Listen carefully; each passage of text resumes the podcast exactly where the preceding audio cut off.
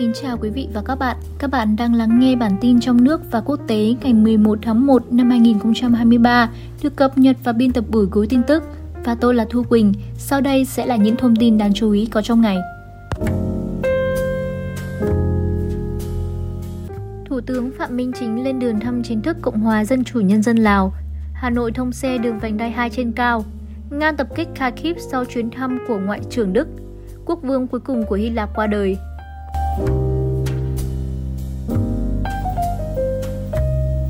Vâng thưa quý vị và các bạn thính giả thân mến, sau đây sẽ là một số thông tin chi tiết. Sáng ngày hôm nay 11 tháng 1, Thủ tướng Chính phủ Phạm Minh Chính dẫn đầu đoàn đại biểu cấp cao Việt Nam rời thủ đô Hà Nội lên đường thăm chính thức nước Cộng hòa Dân chủ Nhân dân Lào và đồng chủ trì kỳ họp lần thứ 45 Ủy ban Liên Chính phủ Việt Nam Lào từ ngày 11 đến 12 tháng 1 theo lời mời của Thủ tướng Chính phủ nước Cộng hòa Dân chủ Nhân dân Lào. Đây là chuyến thăm chính thức đầu tiên của Thủ tướng Chính phủ Phạm Minh Chính đến Cộng hòa Dân chủ Nhân dân Lào và cũng là chuyến công tác nước ngoài đầu tiên của Thủ tướng trong năm 2023. Thủ tướng Phạm Minh Chính là lãnh đạo nước ngoài đầu tiên mà Thủ tướng Lào đón thăm.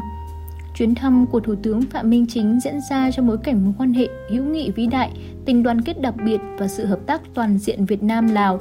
Lào-Việt Nam đang phát triển bền vững, hai bên duy trì tiếp xúc, trao đổi cấp cao thường xuyên trên tất cả các kênh, đặc biệt là trong năm 2022. Trong bối cảnh đại dịch Covid-19, hai nước vẫn giữ được đà và phát triển quan hệ trên các lĩnh vực.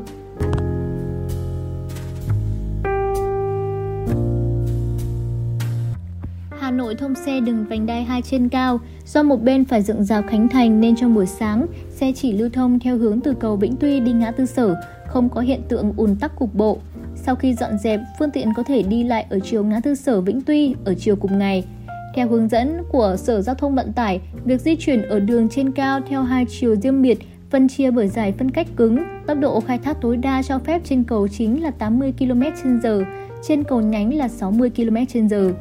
Phó Chủ tịch Ủy ban Nhân dân thành phố Hà Nội Dương Đức Tuấn cho biết, toàn bộ tuyến vành đai 2 Hà Nội theo quy hoạch có chiều dài hơn 43 km, theo quy mô mặt cắt 50 đến 72,5 m. Đây là tuyến giao thông nội đô chạy qua Vĩnh Tuy, Minh Khai, ngã tư Vọng, ngã tư Sở, Láng, Cầu Giấy, Võ Trí Công, Trường Sa, Nguyễn Văn Linh và Vĩnh Tuy tạo thành vành đai khép kín.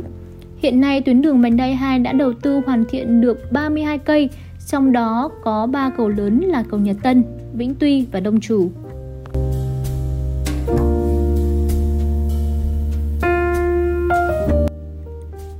Quý vị, ngày 11 tháng 1, Bộ Y tế có công văn khẩn về tăng cường phòng chống dịch dịp Tết Nguyên đán và mùa lễ hội 2023.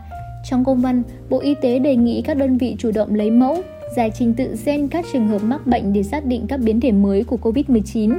Bộ Y tế đề nghị Ủy ban Nhân dân các tỉnh thành tăng cường giám sát dịch bệnh tại các cửa khẩu nhằm phát hiện các trường hợp nghi ngờ mắc COVID-19 để xử lý kịp thời. Đặc biệt, các đối tượng nhập cảnh từ các khu vực đang bùng phát dịch, từ các nơi xuất hiện các biến thể mới, đẩy mạnh giám sát tại cộng đồng, tại các cơ sở khám chữa bệnh nhằm sớm phát hiện các ổ dịch, thúc đẩy việc tiêm vaccine COVID-19, cần quan tâm nhóm người có nguy cơ cao, chuẩn bị sẵn sàng thực hiện công tác phân luồng, thu dung, điều trị bệnh nhân COVID-19.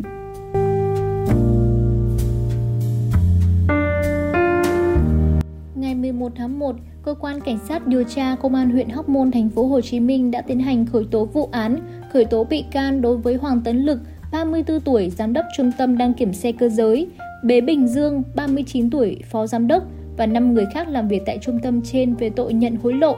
Động thái được cho là kết quả sau hơn 10 ngày khám xét trung tâm đăng kiểm tư nhân này, nằm trong kế hoạch mở rộng điều tra vụ án đưa hối lộ, nhận hối lộ môi giới hối lộ và giả tạo cho công tác xảy ra tại các trung tâm đăng kiểm ở Sài Gòn và một số tỉnh thành khác.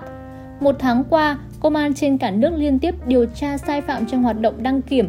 Riêng tại thành phố Hồ Chí Minh, 13 trung tâm đăng kiểm đã bị khám xét, 6 vụ án đã được khởi tố với hơn 50 bị can.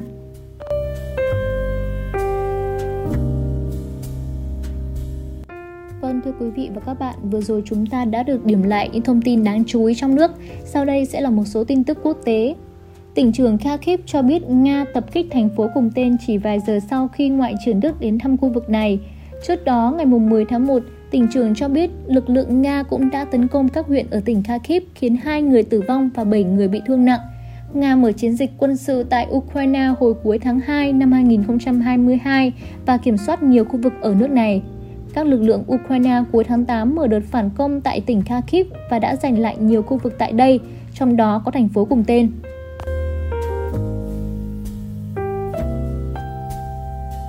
Vâng thưa quý vị, cựu vương Constantine II, vị vua cuối cùng của Hy Lạp qua đời ở tuổi 82.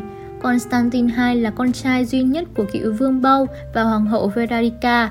Ông lên ngôi vua Hy Lạp vào năm 1964 ở tuổi 23 sau khi vua cha qua đời.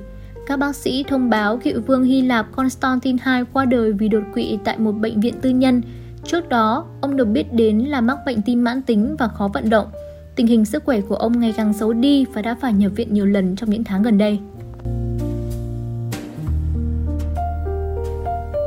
Quý thính giả thân mến, nội dung bản tin trong nước và quốc tế ngày 11 tháng 1 năm 2023 của Gối tin tức đến đây là kết thúc.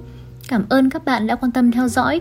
Chúc các bạn có một giấc ngủ thật ngon và trước khi đi ngủ, đừng quên mở cuối tin tức để cùng điểm lại những sự kiện nổi bật nhất trong ngày nhé. Còn bây giờ thì xin chào và hẹn gặp lại.